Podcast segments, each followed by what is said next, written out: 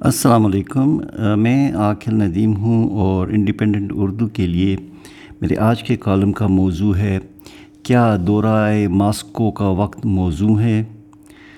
اس وقت جب روس اور یوکرین کے درمیان کشیدگی عروج پر ہے اور مغربی ممالک یہ دعویٰ کر رہے ہیں کہ روس نے یوکرین پر قبضہ کے لیے فوجی کارروائی شروع کر دی ہے، پاکستانی وزیر اعظم عمران خان کا دورہ روس حیرت انگیز ہے۔ یہ دورہ پاکستان اور روس کے باہمی تعلقات میں ایک اہم پیش رفت ضرور ہے۔ مگر اس کے وقت کا انتخاب شاید اس دورے سے مطلوبہ مقاصد حاصل کرنے کی راہ میں آڑے آ جائے۔ اس وقت ساری دنیا کی نظریں روس پر اس کے یوکرین کے خلاف جارحانہ اقدامات پر مرکوز ہیں، جس کی وجہ سے عالمی امن ایک خطرناک صورت حال سے دو چار ہے اور عالمی رہنما بڑے پیمانے پر جنگ پھوٹ پڑنے کے اندیشے سے پریشان ہیں۔ اور ساری توانائیاں اس تنازع کو بڑھنے سے روکنے پر مرکوز ہیں۔ اس لیے ہمارے وزیر اعظم کا عالمی امن کو درپیش اس خطرناک موڑ پر روس کا سفر کرنا کچھ عجیب سا دکھائی دیتا ہے۔ یہ کیسے ممکن ہے کہ ایک عالمی بحران کے دوران جس کی وجہ سے عالمی جنگ چھڑنے کا خطرہ ہے، روسی فیصلہ ساز باہمی تعلقات عامہ کے عام دورے کو کوئی خاص توجہ دے پائیں گے؟ امید ہے کہ وزیر اعظم اس دورے کے ذریعے دونوں ملکوں کے نیم گرم تعلقات میں ضروری گرم جوشی پیدا کر سکیں گے۔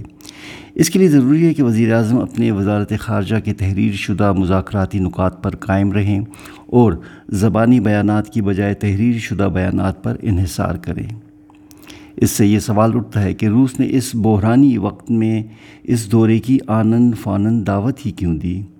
ایسا لگتا ہے کہ روس اس عالمی قضیے کے دوران اقوام عالم میں ایک معمول کے مطابق کاروبار کا تاثر دینا چاہتا ہے اور شاید اسی لیے بحرانوں میں پھنسے پاکستان کے وزیر اعظم کا انتخاب کر کے انہیں دورے کی دعوت دی گئی۔ وزیر اعظم پاکستان کی حکومت بھی بے تحاشا اندرونی سیاسی اور معاشی بحرانوں سے گری ہوئی ہے اور شاید اس دورے کی دعوت اس لیے حاصل کی گئی کہ عوام کی توجہ ان اندرونی بحرانوں سے ہٹائی جا سکے۔ حال ہی میں وزیر خارجہ کی کارکردگی پر سوال اٹھے کیونکہ انہیں بہتر کارکردگی دکھانے والے پہلے دس وزراء میں شامل نہیں کیا گیا اور شاید اسی وجہ سے انہوں نے اپنی کارکردگی کا اظہار کرنے کے لیے سرمائی اولمپکس کے دوران دورہ چین میں اپنے روسی ہم منصب سے اس سلسلے میں بات کی۔ کیونکہ روس کو بھی اپنے بین الاقوامی تاثر کو بہتر بنانے کی ضرورت ہے اور روس زیادہ سے زیادہ ممالک کے رہنماؤں کو ماسکو میں دیکھنا چاہتا ہے، تو شاید اسی لیے اس باہمی مفاد کی وجہ سے اس دورے کی دعوت دے دی گئی۔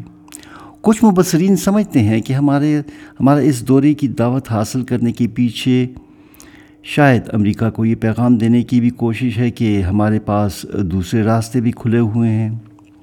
موجودہ حالات میں اس دورے سے شاید کچھ زیادہ سفارتی فوائد حاصل نہ ہو سکے، مگر کوشش ہونی چاہیے کہ اس سے زیادہ نقصان بھی نہ ہو۔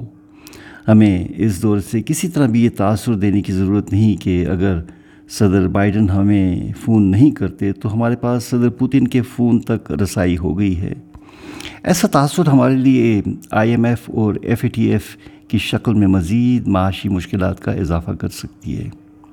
اگر دورے کی دعوت حاصل کرنے کے طریقے کی اطلاعات درست ہیں تو اس طرح کے عالمی بحرانوں کے دوران ہمارے وزیر خارجہ کو زیادہ پختگی کا مظاہرہ کرنا چاہیے، نہ کہ کچھ ذاتی کلیل مدتی فوائد اٹھانے کے لیے۔ ایسے قدم اٹھائے جائیں جو بظاہر انہیں سیاسی طور پر مضبوط تو کریں، لیکن ملک کے وسیع تر مفادات کے لیے سود مند نہ ہوں۔ باہمی تعلقات میں ہمیشہ سے اعتماد کا فقدان۔ روس اور پاکستان میں ایک دوسرے پر اعتماد کا فقدان ہمیشہ سے رہا ہے۔ ہمارے تعلقات میں ایک وقت اتنی کشیدگی بڑھی کہ ساٹھ کی دہائی میں روسی رہنما خروشیف نے عالمی نقشے میں پاکستان کے شہر پشاور کے ارد گرد سرخ دائرہ لگا دیا تھا۔ اس سے ایک طرح کا اعلان کر دیا گیا کہ اگر اس شہر سے امریکی جاسوسی طیاروں نے پروازیں جاری رکھیں تو اس شہر کو روسی جارحیت کا سامنا کرنا پڑ سکتا ہے۔ کیونکہ ہمارا تعلق مغربی بلاک کے ساتھ رہا تو روس نے ہمیشہ پاکستانی مقاصد کو شک کی نگاہ سے دیکھا۔ ہمارے تعلقات میں قدر بہتری وزیر اعظم ذوالفقار علی بھٹو کے دور میں ہوئی جب پاکستان نے غیر جانبدارانہ پالیسی کی ابتدا کی اور دنیا کے ممالک سے باہمی تعلقات بہتر کرنے پر زور دیا۔ ان تعلقات میں وسعت پیدا کرتے ہوئے روس، سابقہ سوویت یونین نے پاکستان میں صنعتی بنیاد کو مضبوط کرنے کے لیے کراچی میں اسٹیل مل کی تعمیر کی ابتدا کی۔ جس میں ایک محتاط اندازے کے مطابق سوویت یونین نے ایک ارب ڈالر سے زیادہ کی سرمایہ کاری کی۔